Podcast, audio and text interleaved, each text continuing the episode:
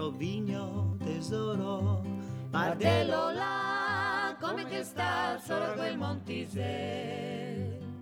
Con le case intorno, pare un castel che è il più bel del mondo. Di che ti passi in fora, vien più vicin, butti che l'occhio sora,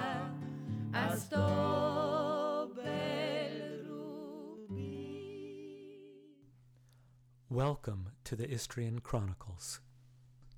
This is Mark Dillon, and through this podcast, I'll be sharing with you some of my favorite stories about Istria, a beautiful historic peninsula about the size of Connecticut, located in Mediterranean Europe near the northeast corner of Italy.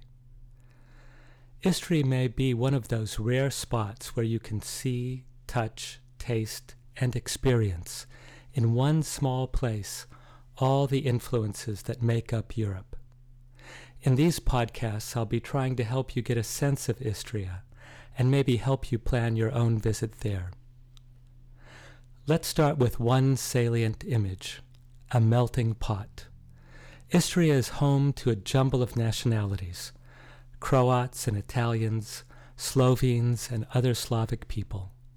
It's not far from Venice, but today most of Istria belongs to Croatia, not Italy.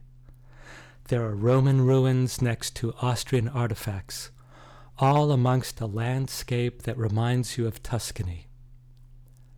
As you can see, there's a lot going on in Istria, so sit back, relax, and take a journey to the heart of Europe, Istria. My first story, the story of Gianni Giotta and the Café Trieste. Trieste is Italy's main port on the Adriatic Sea and is famous for its coffee bars and Illy brand coffee.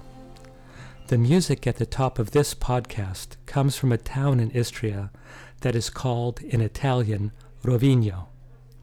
But Rovigno today lies in Croatia, while Trieste, once the capital of Istria, lies beyond the border in Italy. Johnny, who is 91 years old, was born in Rovigno and came to San Francisco after World War II. In 1956, he founded Café Trieste, the first coffee bar on the West Coast to make espresso style cappuccino. Being right in the center of North Beach, San Francisco's Italian district, the Café Trieste became a favorite hangout for San Francisco's beat generation, including writers Allen Ginsberg, Jack Kerouac, and Lawrence Ferlinghetti. In one poem called At the Trieste, Harold Norse wrote, Here in San Francisco, as I sit at the Trieste, recitative of years, O Paradiso, sings the jukebox, as Virgil and Verdi combine in this life to produce the only golden age there'll be. Years later, another poet, this one from Russia, Joseph Brodsky, was also inspired by Johnny's cafe. Brodsky wrote, Nothing has changed here, neither the furniture nor the weather. Things, in one's absence, gain permanence, stain by stain. Cold, through the large steamed windows, I watch the gesturing weirdos the bloated breams that warm up their aquarium. The Café Trieste is a good introduction to Istria. The aging photos on the wall include one of Rovigno and several of Trieste. The mural on the back wall, painted in 1957, is an idealized version of a fishing town that reminds you of the old photos of towns along the Istrian coast.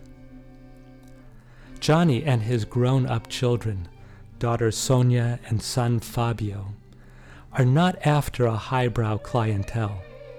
Johnny is a fisherman's son. His tastes in music are operatic evergreens and tunes from the American songbook. But Papa Johnny and his family sing to their customers. On Saturday, an ensemble led by Fabio on accordion backs them up. Think of Prairie Home Companion, Italian family style, but without the parody or whimsy. It used to be every Saturday afternoon, then every other Saturday. Now it's maybe once a month. Nowadays, Papagianni only rarely performs, but on a recent Saturday, Fabio and Sonia, joined by their musician friends, give a two hour concert while customers drink their coffee and eat biscotti amid the sounds of the clang and clatter of the Cafe Trieste. Laurie Stark, one of Fabio's musical friends, sings Vicino al mare, close to the sea, a song about a girl in love with a fisherman. You can almost imagine yourself on the coast of Istria. Take a listen, and I'll see you next time.